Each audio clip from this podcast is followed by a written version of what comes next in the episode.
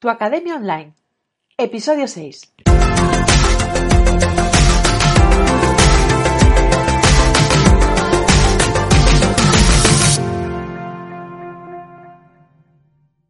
Bienvenida a tu Academia Online, el podcast en el que hablaremos de cómo puedes vender y entregar tus infoproductos sin volverte loca con la parte técnica. Hola, ¿qué tal? Estamos otra semana aquí en el podcast. Estamos, estoy con Ana González.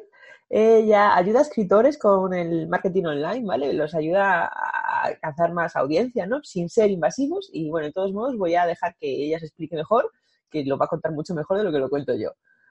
Ana, ¿qué tal? Hola, ¿qué tal? Pues, a ver, yo lo que hago es eh, aplicar todas las técnicas de marketing online al, al, mundo editorial. Y ayudo sobre todo a escritores de ficción, pero bueno, también de no ficción, a, captar lectores, o sea, a construir una audiencia para, pues, para que vendan más. Y, y lo, vamos, empecé a hacerlo porque, porque por un lado yo era escritora y por otro lado llevaba las redes sociales de una, de una página web como, como médico, porque soy médico. Y se me ocurrió unir las dos cosas y, y, y bueno, me, me, fue bien y dejé de ejercer la medicina, ahora algo de la, de la literatura.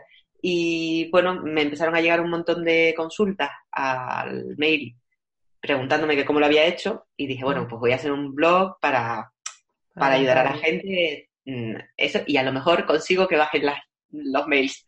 Que va, los tripliqué. O sea, pero bueno. Sí, eso pasa, ¿no? Que quieres aligerar por una parte y al final se te va tan bien que todavía se suman más. Pero está, está bien, me gusta eso de que al final unes dos cosas que, te gustan, ¿no? Para formar otra que está relacionada y, y, y encima ayudas a más personas. Y bueno, ahora estás ofreciendo, entre otras cosas, formación. Eh, ¿De qué tipo es más, o menos? ¿Haces cosas sueltas? ¿Tienes membresía? ¿Cómo, cómo lo tienes? Eh, es una, vamos, Molpe tiene, bueno, yo digo Molpe porque todo el mundo lo llama Molpe, pero es marketing online para escritores, ¿no?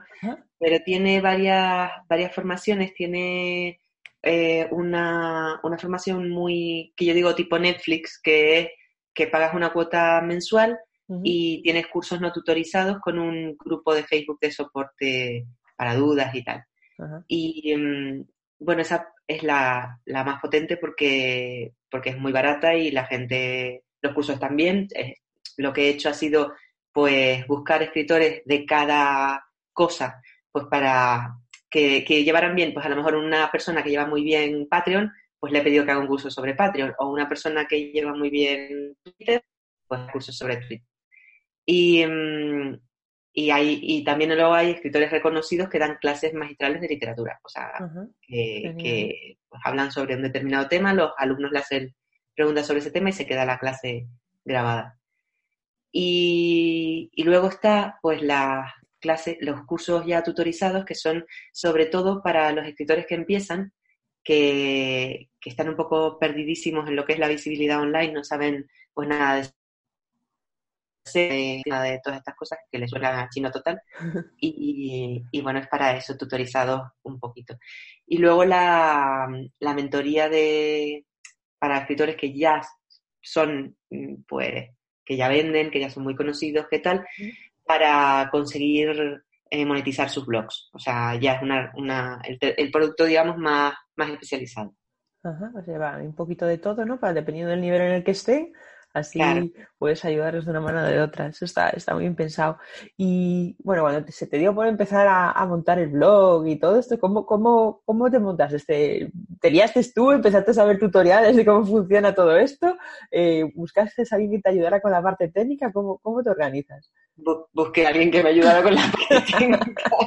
sí, porque qué va, eh, yo soy, soy muy tecnopléjica en general, o sea, muy, muy muy desastre para, para las cosas técnicas y que va, necesitaba a alguien, entonces pues contraté a una, una persona que me hizo la web y luego eh, esa chica que, que, son los de Metricool, que me llevo muy bien con, con ellos, mm. em, pues al, al, final pues tenía muchos, muchas cosas más y entonces a medida que el proyecto fue creciendo, pues tuve que contratar ya a una persona fija con, conmigo. Porque, porque claro, no podía ser un soporte de esto de una hora o dos horas al, al mes, sino que tenía que ser alguien que trabajara conmigo. Ahora dentro de Marketing Online para escritores somos cinco personas. Ajá. Yo luego tengo mi proyecto como, como escritora aparte, y, pero, pero claro, ya el proyecto de marketing pues creció tanto que, que no, era, no, no era posible hacerlo yo sola. Sí, sí, no, es una, una locura llegar a toda una persona sola, ¿no? Y, y está bien eso que cuando ves que te, o sea, como dices que la parte técnica igual te cuesta un poquillo más, pues que la delegas, ¿no? Para no volverte loca y estar pegándote cabezazos contra algo que en realidad no es lo tuyo ni es lo que, lo que se te No, bien, aparte ¿no? que, cometes muchos fallos y si, y si la web tiene tienda y tal, no puedes estar cometiendo fallos de, de, de esa Mm. parte, ¿no? De- Sí. Y cuando montaste la, bueno, me imagino que al tenerlo delegado ya te orientarían un poquito, pero para montar toda esta estructura, toda tu academia, eh, eh, ¿qué herramientas es- escogisteis al final para utilizar? El- o sea, si, un plugin lo tienes alojado en una marketplace estos fuera o cómo lo tienes No, montado? está, está con Sensei, que es un plugin, Ujú. y la verdad que ha funcionado muy bien. No, luego, luego sí que es verdad que, que bueno, que hay- es un poco rollo el rollo de tener, no tener eh, toda la academia dentro del- de lo que es la web, sino que yo lo hice en un grupo de Facebook para las dudas, porque todo el mundo tenía Facebook y éramos Sí. como más, más cómodo, ¿no? Pero es verdad que es un follón las altas y las bajas. O sea. Sí que tienes que andar mirando en el grupo quién está Sí, de alta y quién está de baja.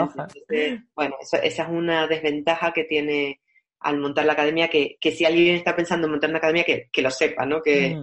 es una desventaja que tiene el, el plugin. Pero bueno, tampoco es...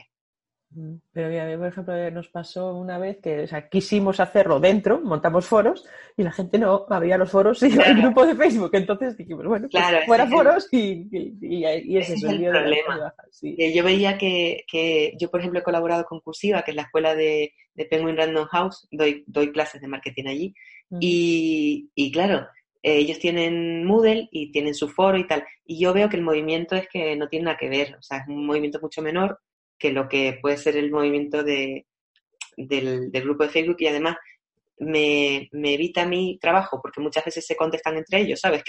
Que, que es muy... O sea, cuando ya son alumnos que llevan mucho tiempo en la plataforma y alguien pregunta una cosa pues como muy básica, enseguida, mira, Mm. esto lo tienes aquí. Y, y muchas veces ni tengo que responder yo, ¿no? Ajá, sí, pero bueno, por otra parte tienes el, el tema ese que decías de la- las altas y las bajas, Mm. que es un poco jaleo. Y, y bueno, y, a ver, más o menos ya tenemos, ¿no? El, el- el- lo que te dedicas, tenemos que has escogido Sensei, ¿estás contenta con Sensei? Sí, hombre, tiene sus limitaciones porque con algunas plantillas pues no cuadra mucho, Mm, pero, pero bueno, eh, en principio sí que es un, es un plugin muy, muy cómodo. Y luego también pues tienes las certificaciones, tienes eh, preguntas, o sea, va como muy automático todo. Y para una cosa así como una membresía de cursos no tutorizados está muy, muy bien, la verdad. Sí, sí, a mí me gusta de Sensei eso, que tiene como más, eh, porque hay membresías que son, bueno, pones allí, cuelgas el contenido, pero no tienen esa parte como de estar viendo una clase que tienes el vete por aquí y tal. Y de Sensei me gusta mucho eso.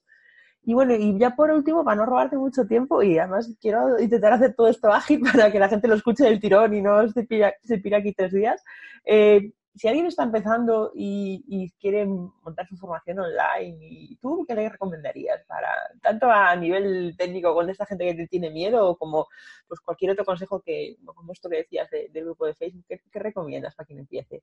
Así, algún tip Pues que, se te ocurra. Que empiece por lo más sencillo y luego lo vaya complicando porque tenemos un proyecto, también muchas veces te- tienes como tu proyecto enorme en la cabeza, ¿no? Y quieres hacerlo todo desde el principio y muchas veces pues tienes que ir modificando las cosas según el público y yo por ejemplo empecé simplemente con el grupo de Facebook y, y uno, una página de estas de Restrict Con- ay, que no me sale, con Restrict Content Pro Ajá, sí. y para que pudieran descargarse el material, o sea, solamente eso. Luego Ujú. ya lo quité, metí ese material en Sensei. O sea, quiero decir que, que empezar con elementos muy sencillos que tú puedas controlar y luego ya poquito a poquito irlos complicando a medida de, de que vayan viendo las demandas, ¿no?